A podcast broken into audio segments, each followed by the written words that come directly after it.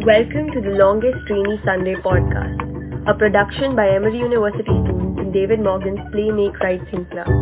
Time has stopped. Everything is uncertain. We're physically distanced and socially disconnected as a pandemic and fights for justice rage around us. The world might be forever changed after the events of 2020, but where does that leave us in the meantime? It felt to a lot of us like one almost unending rainy afternoon, staring at video screens, either to escape, to connect, or to imagine a better way forward. Even the World Health Organization, one year after designating video game addiction as a mental health disorder, is now urging people to play more video games. Celebrating the important messages that the video games industry can communicate. So in this series, we'll turn our critical gaze to the games we have been playing Examine what they have to offer right now. How do these games define identities, foster a sense of belonging, encourage empathy, or subvert systems? How do they encourage certain types of problem solving and learning? What sorts of values do they promote? The world hit pause, so let's hit play.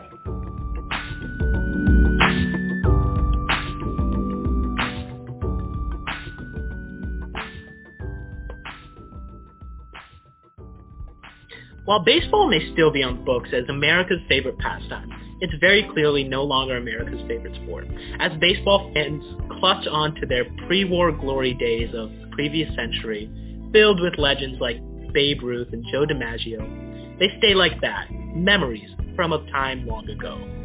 Slowly fading into obscurity with lowered fan attendance and network ratings, the future of sports has pivoted towards a more action-packed game. Things like football and basketball Football in particular, gridiron football, a game so American, no one else outside of the hemisphere plays it, has been a shining success in usurping the throne as a cultural mainstay, with games regularly topping viewership records and the cementing of the Super Bowl as a national holiday. With this huge boom in popularity during the information age, football specifically has experienced the effect of a novel interloper, fantasy leagues. If you were to look up fantasy football psychology right now, numerous articles having to do with health dangers come up. Healthline and Psychology Today, for example, ask questions like, is fantasy football good for your health? And what are the dangers of fantasy football? in the titles of their articles. While some of the articles that actually support fantasy football still do something similar, with titles such as, Five Ways Fantasy Football is Actually Good for Your Health. The word actually, of course, implying that the contrary is the accepted norm. So what makes fantasy football so, well, dangerous? Do these claims hold true in any way? Let's start with an explanation of fantasy football. Fantasy football can be played through an app on one's phone or online, all for free. And the idea is that you draft players at offensive positions, and the way players perform on that given day directly correlates to the amount of points they get. Touchdowns, for example, are worth 6 points, while yards are worth 0.1 points, meaning that if the player were to score a 10-yard touchdown, they would get 7 points on that play. Each player starts with a set number of players at each position and in a matchup. Whichever team has more points is the winner. The objective is to win the game, which can be done by getting players who score many points, meaning, of course, players who are good. So, as many know, a lot of workplaces and groups of friends get together and do fantasy football pools, like how me and my friends did during quarantine this year. We were always big into football, talking about NFL, and going to high school games. But when we were robbed of that opportunity during due to COVID, we were able to kind of make up for the fact by getting a pool together, putting some money in, and watching the NFL season by playing some fantasy on the side. I can agree with that. Um, my friends also did our draft kind of at the end of quarantine, and I, I, can go so far as to say that fantasy football does a really good job of people of keeping people together. Um, sometimes it's difficult to keep in touch with friends from high school or family members uh, that live in different parts of the world, but I can say that me and my friends, uh, as well as me and my family members and my friends and their family members are able to stay connected through fantasy football. Um, so it's really important. It's, it's, another great example of the way fantasy football offers so much for us, more so than the way that uh, the media represents. Now, some people might say that yes, there's an element of prediction and uh, gambling, but but what is fantasy football? You know, luck-based gambling in any sense? If you look at it from the outside, it may seem like it's just a lot of people who are into sports betting, but it's really very different from like shady bookies and broken kneecaps that are all commonly associated with sports betting. It's really a game. This game has actual repercussions into the game, the sport of football and the whole sphere of sports and football entertainment developing more and more due to the recent boom in popularity gained by NFL. As more fans begin to enter leagues, picking their roster and watching performances as they compete, the NFL and networks notice that more eyes are looking at more games. And as any smart profiteer would know, more eyes watching means more money.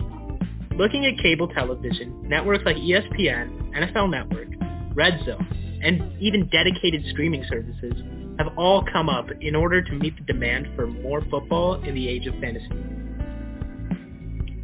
Fantasy players can take the game casually, uh, picking players they personally like, players they heard of, uh, players that they heard of being good.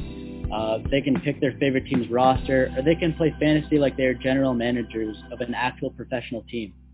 Players can start going through analytics, looking at performance statistics, analyzing risk of injury, checking one-on-one matchups in upcoming games, and doing cost-benefit analysis of player versus benching a specific player.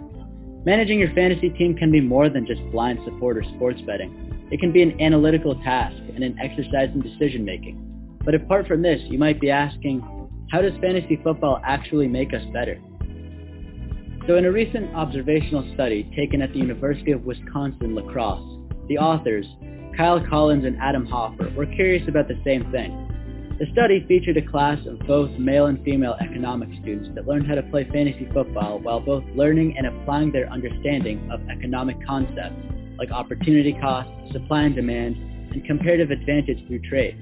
And students then capitalized on these skills in their economic quote-unquote toolbox in an attempt to lead their team to success through wins. The results of this study showed two particularly fascinating things.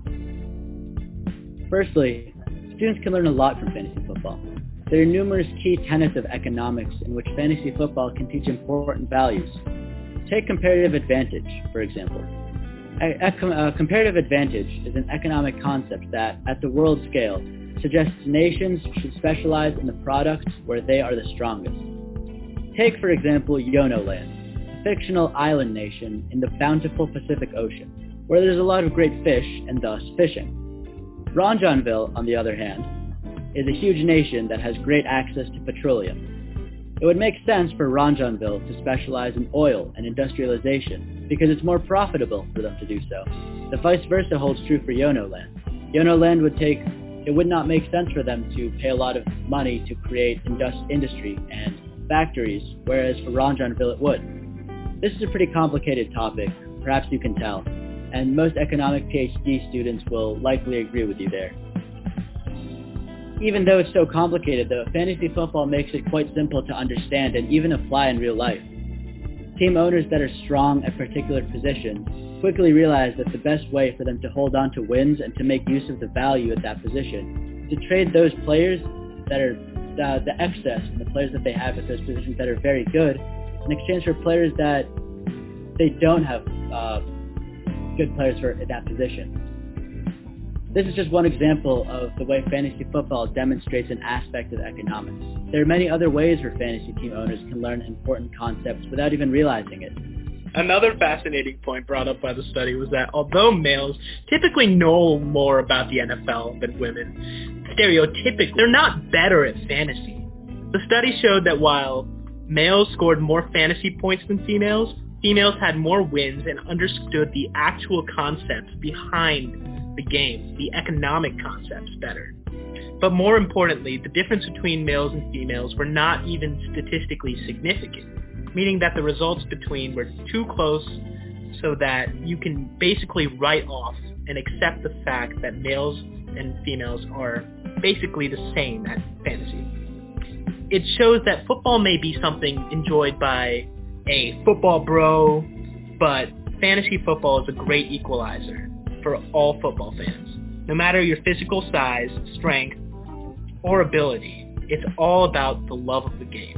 Playing fantasy football, as well as other fantasy sports, provides team owners with important life skills in real-world economics, pattern identification, as well as many others.